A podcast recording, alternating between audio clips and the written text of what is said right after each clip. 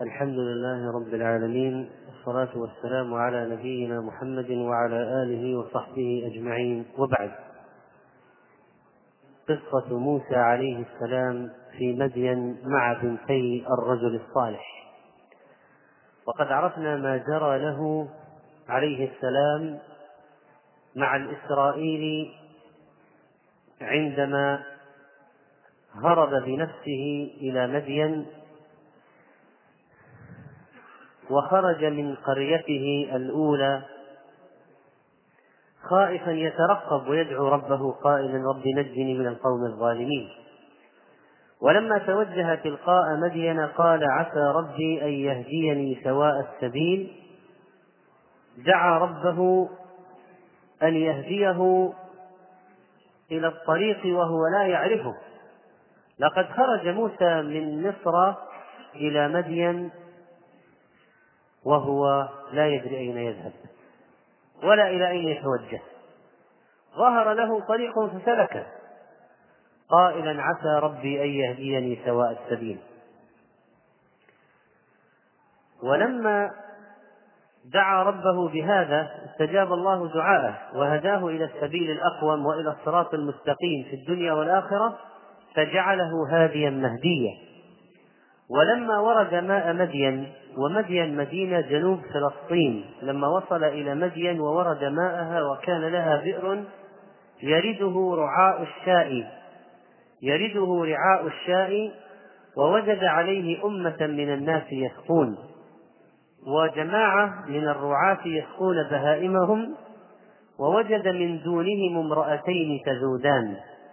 تكففان غنمهما أن ترد وتختلط مع غنم أولئك الرعاة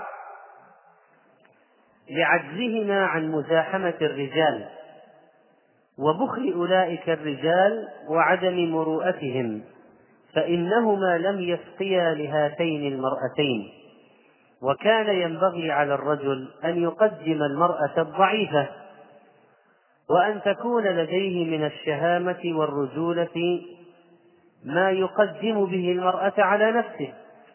لكن هؤلاء الرعاة ما كان فيهم هذه المروءة والشهامة ولذلك قدموا أنفسهم على النساء بل إنهم لم يكترثوا بهاتين المرأتين أصلا.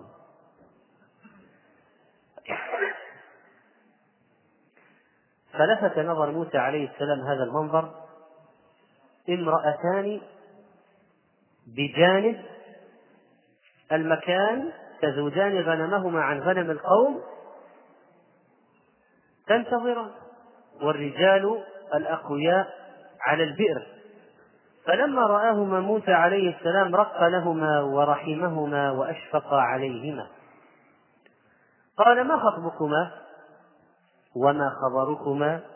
ولماذا لا تردان مع هؤلاء الرجال؟ قالتا لا نسقي حتى يصدر الرعاء. هذه طبيعة المرأة المسلمة التي تحافظ على نفسها. لا نسقي حتى يصدر الرعاء. حتى يصدر الرعاء. لا يمكن أن نختلط بالرجال الأجانب ولا أن نزاحم الرجال الأجانب ولا أن ندخل بينهم. كيف ندخل بينهم؟ نحن لا يمكن أن نرضى بهذا ولذلك لا يمكن أن نفعله لا نسقي. مبدأ هذا مبدأ لا نسقي.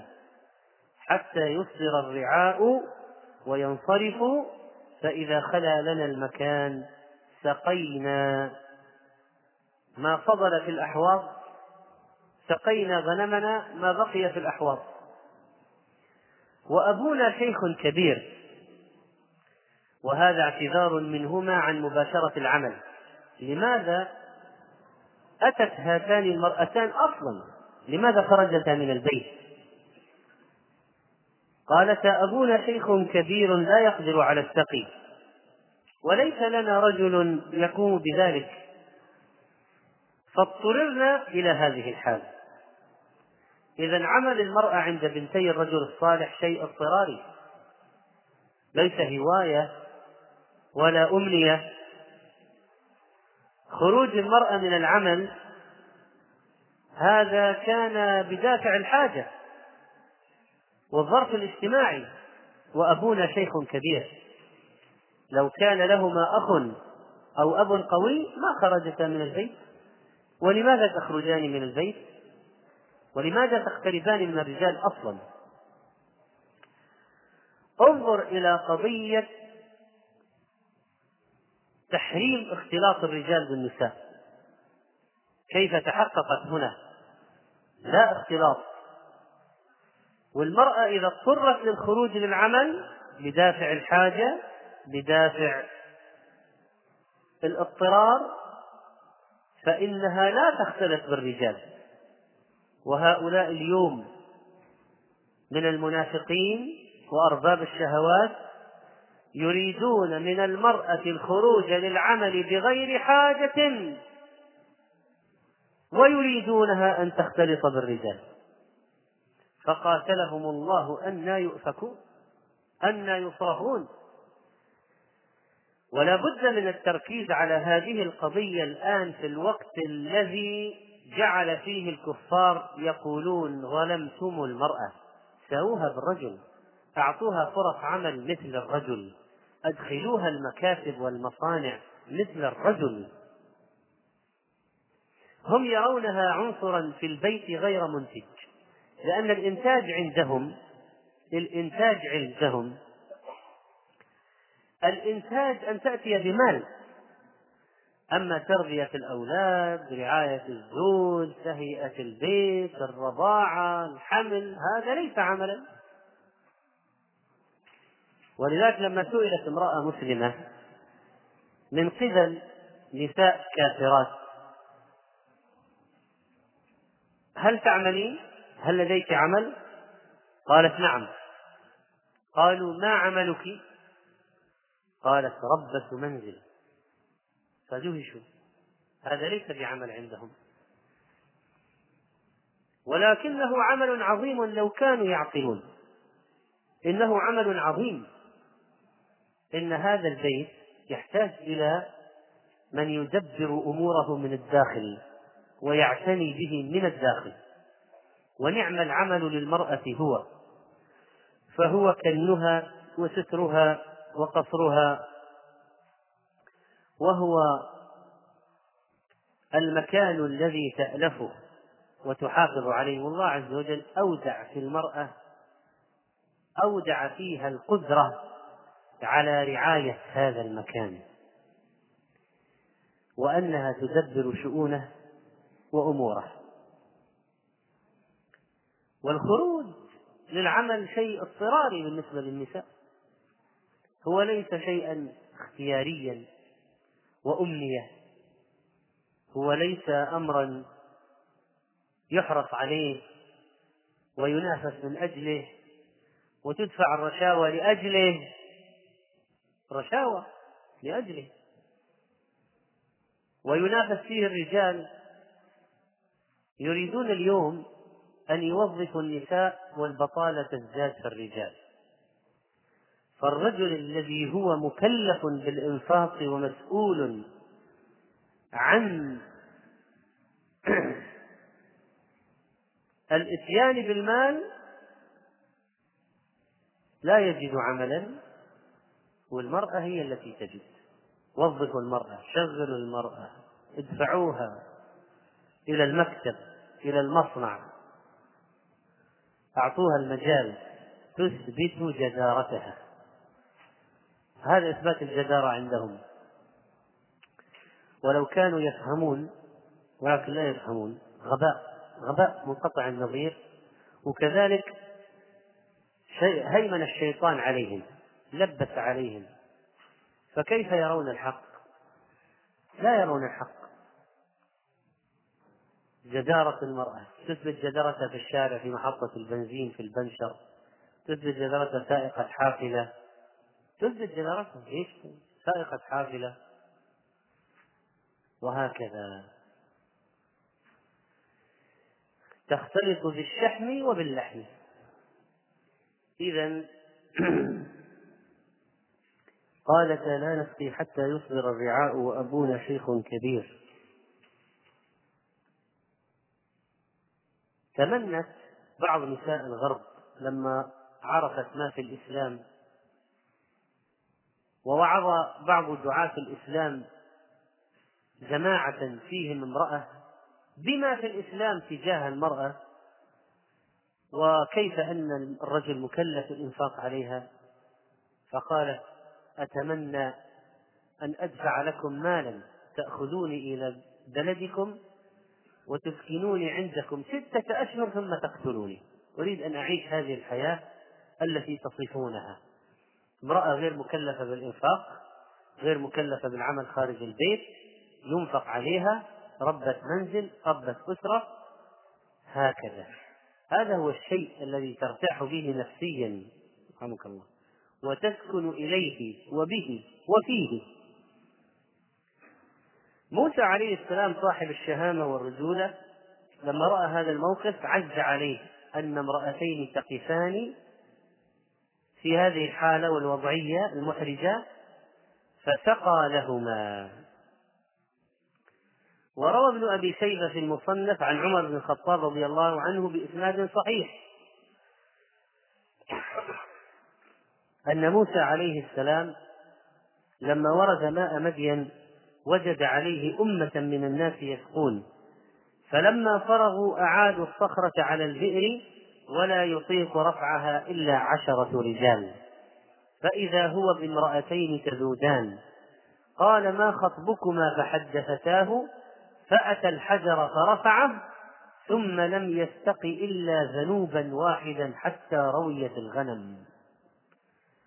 فكان في موسى بأس وقوة عليه السلام لدرجة أنه حمل الصخر وحده وسقى الغنم وحده.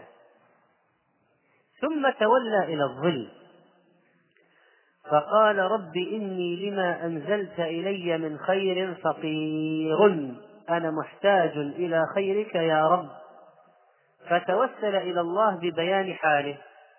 والتوسل بالحال أبلغ من السؤال بلسان المقال. يعني إذا شكوت حالك إلى الله قلت يا ربي أنا فقير. إيش معنى؟ معنى أغنني. لو قلت يا ربي أنا مريض ضعيف أشكو إليك حالي. يعني اشفني حتى لو ما قلت اشفني ولو قلت يا رب إني فرد لا وارث لي إني عقيم أشكو إليك حالي. ليس لي ولد. معناها أنك تطلب منه أن يرزقك ولدا. وهكذا. إذا سؤال الرب بشكوى الحال إليه نوع عظيم من الدعاء. يعني ماذا قال أيوب؟ رب إني مسني الضر وأنت أرحم الراحمين. ما قال اكشف ما بي لكن هذا معناه. فإذا شكوى الحال إلى الله من أنواع الدعاء العظيمة.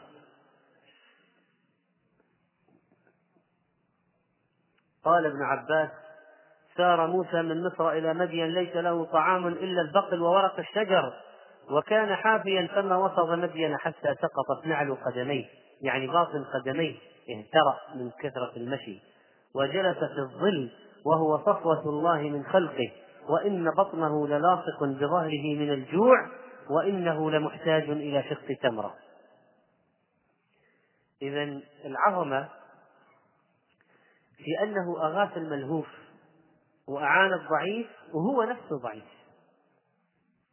مجهد من عناء السفر ومع ذلك حمل الصخرة وسقى الغنم وهو مسكين. ولذلك اتكأ بعدها تولى إلى الظل فقال رب إني لما أنزلت إلي من خير فقير فاء هذه الفاء يعني أن الإجابة كانت سريعة إجابة الدعاء سريعة. فجاءته إحداهما. تمشي على استحياء. والحياء من الأخلاق الفاضلة وخصوصا عند النساء. ويدل حياؤها من موسى عليه السلام أنها لما رأت من عزة نفسه وحسن خلقه وكرم أخلاقه ما أوجب لها الحياء منه. ما أوجب لها الحياء منه. قال عمر رضي الله عنه بإسناد صحيح كما عند ابن أبي حاتم جاءت تمشي على استحياء قائلة بثوبها على وجهها. هذا دليل من أدلة ستر الوجه. ليست بسلفع من النساء خراجة ولاجة. ليست بسلفع. السلفع الجريئة السليطة. السلفع الصخابة البذيئة سيئة الخلق. لم تكن هكذا. جاءت على استحياء. هذا طبع المرأة المسلمة العفيفة. جاءت على استحياء.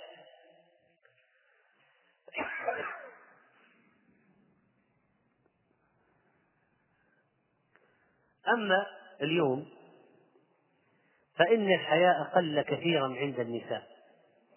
ولم تبق منهن على الحياء إلا قلة قليلة. أما الباقيات ففي المقاهي والأسواق تتبرج الواحدة منهن. تكشف وجهها مقدمة الشعر تصيح تضحك تقهقه تتعرف على الشباب تجلس في المقاهي في الأسواق تدخن الشيشة وقاحة مع البائع كلام ومزح ونكت. وهكذا ما في حياة. حتى أن الرجل يستحي. الرجل أحيانا يستحي من مواجهة من هذه النوعية من النساء. وربما لو دخلت في المحل وهي تتواقح مع البائع وضحك وكلام فإذا رأتك غطت قالت الشيخ. يعني الحياء من من؟ وقلة الحياء مع من؟ ويجب أن تكون حية مع الجميع. هل المرأة هذه لما جاءته قالت تعال معي جو نمشي بالعربي وبالإنجليزي؟ أم أنها قالت إن أبي يدعوك؟ يعني في فرق تعال معي أنا أدعوك للبيت. وفي فرق بين هذا وبين قولها إن أبي يدعوك. إن أبي يدعوك ليجزيك. أجر ما سقيت لنا. وهذا تأدب في العبارة. لئلا يتوهم الريبة. إذا من هو الذي يدعو الآن الداعي؟ من هو؟ أبوها. ليست هي. هي الآن فقط تأتي بالرسالة من أبيها. وحتى تنفي كل ريبة. واضح لماذا تأتي؟ ليجزيك أجر ما سقيت لنا. إذا واضح هذا محدد يعني. ما في أشياء مخفية ومو ولم يتساءل موسى يا ترى ماذا تريد المرأة؟ وتعال معي. لو قالت تعال معي بس إيش كان التصور؟ ماذا تريد؟ والى أين تذهب بي وهل هل هل في بالها شيء من الشر ولا كيف؟ قالت إن أبي يدعوك. المرأة ما لا تدعو رجل أجنبي. المرأة لا تدعو رجلا أجنبيا.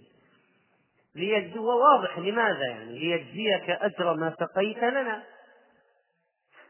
وهل جزاء الإحسان إلا الإحسان؟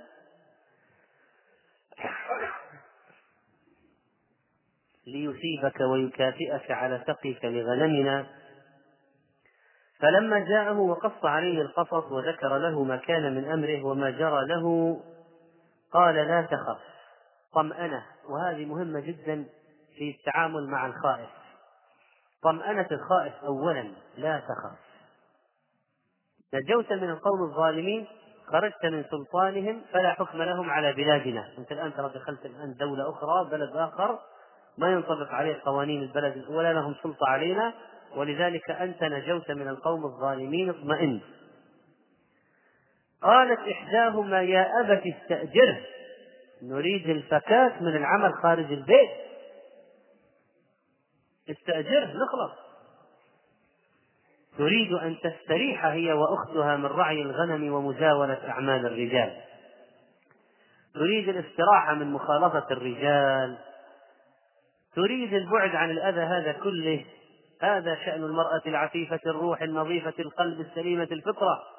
لا تستريح لمزاحمة الرجال ولا للتبذل عندهم. إن خير من استأجرت القوي الأمين الذي جمع بين القوة والأمانة. قال أبوها وما علمك بذلك؟ كيف علمت أنه قوي أمين وهذا رجل أجنبي؟ فقالت إنه رفع الصخرة التي لا يطيق حملها إلا عشرة رجال ولما دعوته باسمك ليأتي معي صار يمشي أمامي ويقول انعسي لي الطريق. لأنه إذا مشى وراءها ولا يمشي بجانبها طبعا هذا مفروغ وإذا مشى وراءها ربما هبت الريح على قدميها فكشفت شيئا من رجليها. فقال سيري خلفي وانعسي لي الطريق. يمين شمال على طول وهكذا. وربما قال احذفي لي بحصاد. يمين روح يمين. يسار بدون كلام حتى. ولذلك قال ابن مسعود أفرس الناس ثلاثة. أبو بكر حين تفرس في عمر انتخبه خليفة بعد عينة. وصاحب يوسف حين قال أكرمي مثواه. وصاحبة موسى حين قالت يا أبت استأجر. وفي رواية من الثالث؟ امرأة فرعون آسيا بنت مزاحم لما قالت عسى أن ينفعنا ونفعهم الله به فعلا. صاحبة موسى لما قالت يا أبت استأجره إن خير من استأجرت القوي الأمين تفرست فيه القوة والأمانة. بالإضافة لما شاهدته من ذلك عمليا. قال إني أريد أن أنكحك. إحدى ابنتي هاتين على أن تأجرني ثمانية حجج. ترعى الغنم وأزوجك إحدى البنتين. مقابل أن ترعى غنمي ثمانية سنين فإن أسلمت عشرا بزيادة سنتين فهو تبرع من عندك وإلا ففي الثمان كفاية. وما أريد أن أشق عليك فأحتم عليك العشر. ولا أريد أن أستأجرك بأعمال شاقة بل عمل سهل عليك صاعي الغنم سهل عليك ويشرب من لبنها ويأكل من لحمها. مستفيد ومستفاد منه. مستفيد ومستفاد منه. وهذا أحسن التوفيقات بين الأطراف. وما أريد أن أشق عليك وقال أيضا ستجدني إن شاء الله من الصالحين يس يس عندي يسر في المعاملة وحسن في التعامل معك ومقاضاتك. فرافق موسى عليه السلام. قال ذلك بيني وبينك أيما الأجلين قضيت فلا عدوان علي والله على ما نقول وكيل. قد رضيت بهذا الشرط وتم الاتفاق بيني وبينك. فلا حرج علي في أي الأجلين وقد جاء الدليل على أن موسى عليه السلام قضى أي أجل من الأجلين. العشر فيما رواه البخاري عن سعيد بن جبير قال سألني يهودي من أهل الحيرة أي الأجلين قضى موسى؟ قلت لا أدري حتى أقدم على حبر العرب يعني ابن عباس فأسأله. فقدمت فسألت ابن عباس فقال قضى أكثرهما وأطيبهما. إن رسول الله صلى الله عليه وسلم إذا قال فعل. إذا قال فعل. وهو في حكم المرفوع كما قال ابن حجر رحمه الله. المقصود برسول الله هنا موسى يعني. أي واحد من الرسل يعني أي واحد. يعني هذا الذي يليق بالأنبياء. هذا الذي يليق بالأنبياء. قال سعيد في رواية أخرى لقيني اليهودي فأعلمت بذلك فقال صاحبك والله عالم.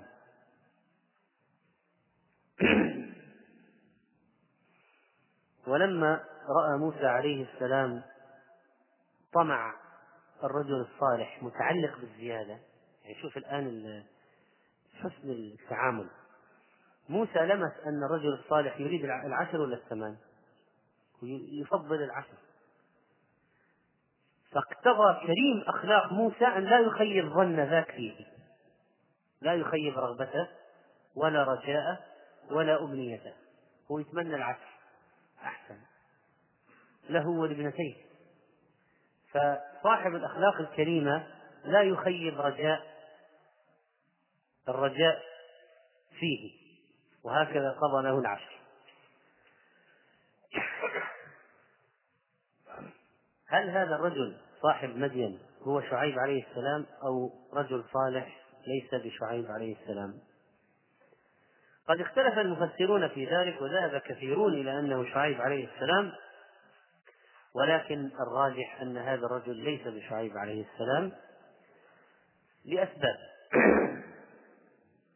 طبعا الذي يقول إنه شعيب يعتمد على روايات إسرائيلية روايات يعني ضعيفة ويقول إن مدين يعني شعيب هو نبي مدين وهذا مدين هذه مدين فهو هذا لكن هذا بعيد لأسباب منها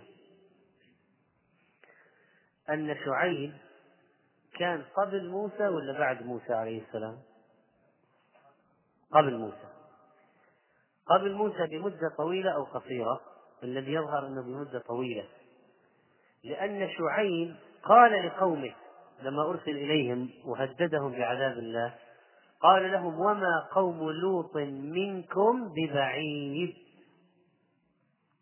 توهم أهلكوا. وقوم لوط أهلكوا في عهد من؟ إبراهيم عليه السلام. وإبراهيم قبل ولا موسى؟ إبراهيم قبل بمدة. إبراهيم قبل بمدة.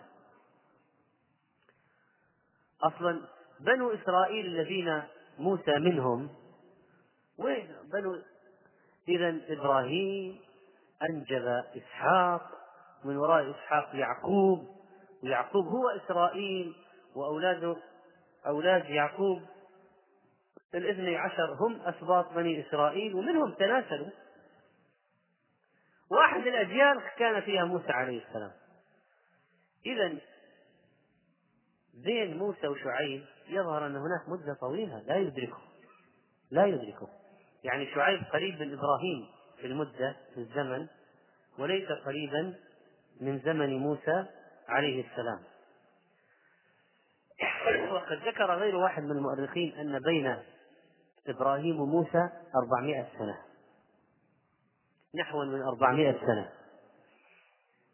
وبعضهم حاول أن يقول إن شعيب هو أصلا عاش مدة طويلة لكن لو كان شعيب لنص على اسمه في القرآن.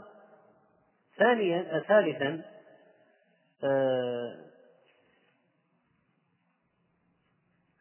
شعيب أهلك الله مدين في عهده أهلك الله مدين فهل يبقى يعني الرعاة الناس في البلد هذه مأهولة لأن الآن القصة تدل على أن البلد مأهولة وفي رعاة ولا نسقي حتى يصدر الرعاة.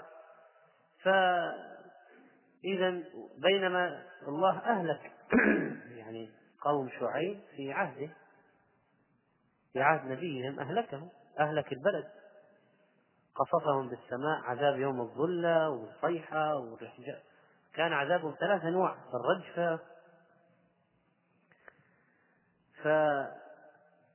فبقي معه مؤمنون قلة فكيف يعني هذه بلد معناها بعد مدة حتى صار فيها شعب ورعاة وصار فيها أشخاص كثر.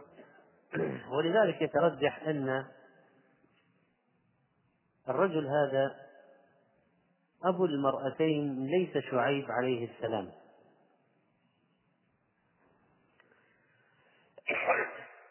ولو كان هو شعيب وهؤلاء الرعاة من المؤمنين الذين بقوا معه. طيب يعني لو واحد قال طيب يمكن هذول من الذين بقوا مع شعيب بعد إهلاك القوم. فهل هؤلاء سي يعني الذين نجوا مع شعيب من المؤمنين سيكون عندهم اللؤم هذا لدرجة أنهما أنهم لا يسكون لبنات نبيهم وغنم نبيهم؟ بعيد هذا معناه هؤلاء قوم آخرين. قوم آخرين وبالتالي فإن هذا الرجل ليس شعيب عليه السلام. استدل بعض العلماء بهذه الآية على صحة استئجار الأجير بالطعمة والكسوة بقوله على أن تأجرني ثمانية حجج. يعني يجوز أنك تستأجر أجيرا مقابل الطعام واللباس واستأنسوا نقول واستأنسوا لأن الحديث ضعيف. عن بحديث عتبة بن المنذر السلمي قال كنا عند رسول الله صلى الله عليه وسلم فقرأ طا سين ميم حتى بلغ قصة موسى فقال إن موسى آجر نفسه ثمانية سنين أو عشر سنين على عفة فرجه وطعام بطنه. وهذا الحديث من هذا الوجه ضعيف كما قال ابن كثير قال قد روي من وجه آخر وفيه نظر أيضا. كما أن قوله يا أبت استأجر يدل على أن الإجارة معروفة في ذلك العصر القديم من عصور البشرية وهذا فيه مصلحة للخليقة وضرورة للخلطة بين الناس. وكذلك فإن قوله إن خير من استأجرت القوي الأمين تدل على يدل على أهمية هاتين الصفتين في تولية الأمور. وأن من تولى الأمور ينبغي أن يكون أمينا قويا وأن فقدان إحدى هاتين الصفتين يسبب نكبة. ولكن الإشكال أن هاتين الصفتين قلما تجتمعان. قوي أمين قلما تجتمعان. ولذلك فتأخذ الأمثل فالأمثل. ففي واحد قد يكون عنده أمانة زيادة وقوة أقل. وواحد عنده قوة زيادة وأمانة أقل. فحسب الظرف ولذلك شيخ الإسلام تيمية رحمه الله لما تكلم في قضية قيادة جيش المسلمين لو ما وجد إلا قوي شجاع خبير بالحرب فاسق ووجد أمين تقي ورع زاهد عابد خاف الله لكن ضعيف في القيادة. شخصية ضعيفة. ما عنده خبرة في الحرب ولا تجربة. من الذي يقدم؟ الأول لأن فجوره على نفسه وقوته لمن؟ للمسلمين. الثاني يعني تقواه لنفسه لكن ضعفه سينعكس في غير مصلحة المسلمين. فالمهم هذه مسألة موازنة موازنة. ممكن أنت تحتاج وكيل أيتام مدير شركة موظف أمين خزنة قائد عسكري. المناصب القيادية كثيرة. ولا بد من اجتماع الصفتين القوي الأمين. في أشياء أحيانا يكون جانب الأمانة فيها أهم. أحيانا يعني. مثلا تقول سائق سيارة أريد سائق للعائلة مثلا. فقد يكون عنده شيء من الضعف يعني. لكن عنده أمانة غض البصر العفة كذا. هذا أهم جانب مثلا أحيانا من أن يكون مثلا ما ما يعرف بعض الأشياء في ميكانيكا السيارة. توديها الورشة. لكن لأنك لو استأجرت واحد قوي مثلا خبير لكن ليس عنده أمانة مفيدة في هذا الجانب. فالواحد إذا إذا ما وجد القوي الأمين لابد أن يختار الأمثل في الأمثل وينظر هل الشيء الذي يريد أن يوكل فيه هذا الشخص ولاية عامة ولا ولاية خاصة قضية شخصية ولا قضية للمسلمين وما هو يعني ما هي أهمية الصفات في هذا الرجل؟ ولذلك كان عمر الخطاب رضي الله عنه يقول أشكو إليك ضعف الأمين وخيانة القوي. أو اللهم إني أشكو إليك جلد الفاجر وعجز الثقة. يعني أدور على ناس أوليهم مناصب أحتاج الدولة الإسلامية توسعت فتوحات فارس والروم وهذه البلاد تحتاج إلى قضاة وأمراء وقادة جيوش و يعني تحتاج بيت مال وشؤون مالية. لكن أشكو إليك جلد الفاجر أني أجد فاجر وقوي خبير في العمل. وعجز الثقة ثقة وضعيف في في الاختصاص ضعيف. هذا في زمن عمر كيف الآن؟ على زمن عمر زمن الصحابة يعني. متوافرون. وأحسن استثمار كما أثبت الإداريون المعاصرون أحسن استثمار الآن الاستثمار في الرجال الاستثمار في العنصر البشري. يعني أنت ممكن تستثمر في مصانع في آلات تستثمر في آه، أموال أسهم لكن أحسن استثمار هو أن تنمي العنصر البشري. لأنك لو نميته ودربته وأهلته وقويته ورفعت مستواه ارتفعت المستويات الأخرى كلها. كلها نتيجة لهذا. هذا أهم استثمار. ولكن نحن ننادي اليوم بقضية التربية ورفع الكفاءة والارتقاء بالمستويات؟ يعني وضع المسلمين في ثغرات كثيرة الآن. كثيرة جدا. أكثر من الثغرات اللي كانت موجودة أيام الصحابة. لكن أين الرجال؟ قيل إن عمر رضي الله عنه اجتمع مع بعض أصحابه فقال تمنى وكل واحد تمنى أمنية. قال عمر لكني أتمنى ملء هذه الحجرة رجالا أمثال أبي عبيدة. هو يعرف الحاجة للرجل الرجل الكفر. أبو عبيدة. أبو عبيدة يصلح للخلافة. لو كان أبو عبيدة حيا لاستخلفته. بس مات في الطاعون. أبو عبيدة أمين هذه الأمة. وقوي. وإن خير من استأجرت القوي الأمين وإن خير من وليت القوي الأمين وإن خير من وظفت القوي الأمين وإن خير من استخلفت القوي الأمين وفي تولي المناصب هنا قطاعات قطاعات نسائية ورجالية وهناك أماكن كثيرة تحتاج ثغرات تحتاج إلى من يسدها ويقوم بالأمر يعني. تأتي هنا قضية الموازنة كما قلنا قضية مهمة جدا وننظر في عمل الشخص. هو لنفسه ولا للآخرين أكثر؟ هل هي قضية عامة قضية خاصة؟ هل هي إلى جانب الأمانة أكثر؟ الثغرة هذه؟ ولا إلى جانب القوة أكثر؟ وهكذا. ثم ليس بالضرورة إذا جبنا واحد مثلا عنده جانب الأمانة كبير وجانب القوة ضعيف. أننا نوظفه أو نستأجره أو نعينه أو نوليه ونبقيه على حاله. طور مستواه ارتقي به. يحتاج إلى اجتماعات وإلى تسديد وإلى دورات إدارية وإلى أن يكون معه ناس أهل خبرة واحتكاك بالآخرين.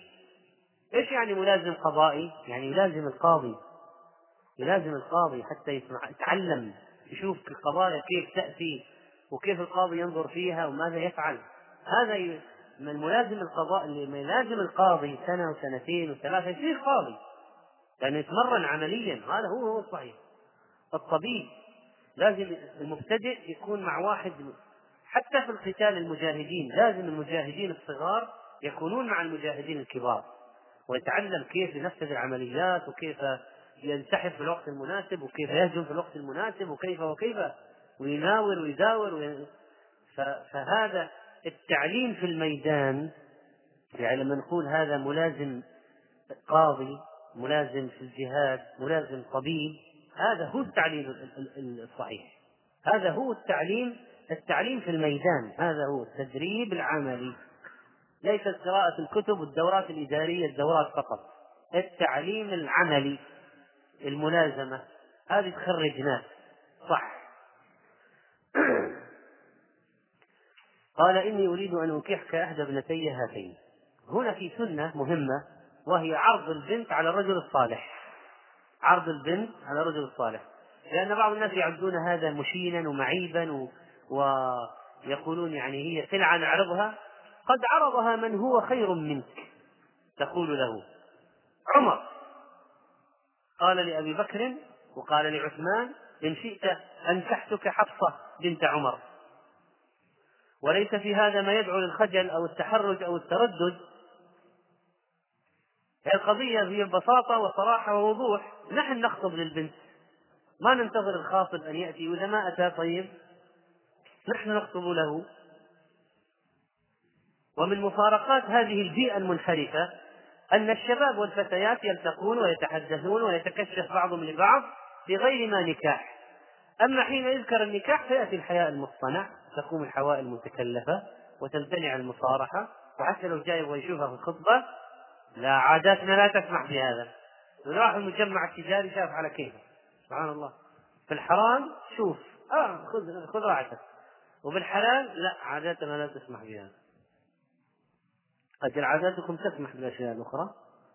سبحان الله وفي الحديث وفي الآيات جواز أن يكون المهر إجارة على عمل. كما قال النبي عليه الصلاة والسلام زوجتكها ما معك من القرآن.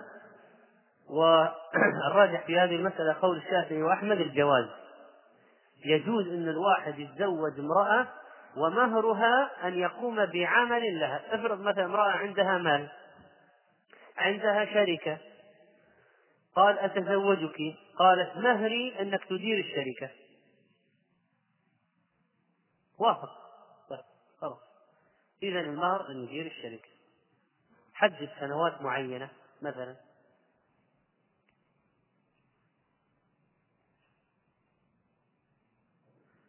فتقول تدير الشركة عشر سنوات مثلا. ثمان سنوات.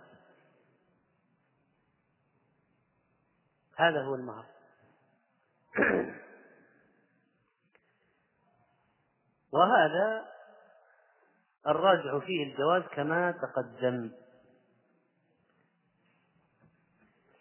وأيضا فإن الآيات هذه يؤخذ منها فائدة أن الإنسان إذا عمل العمل خالص لله وقصد وجه الله لا يضره ولا ينقص أجره أن يأتيه مكافأة من الناس عليه وهو ما طلبها.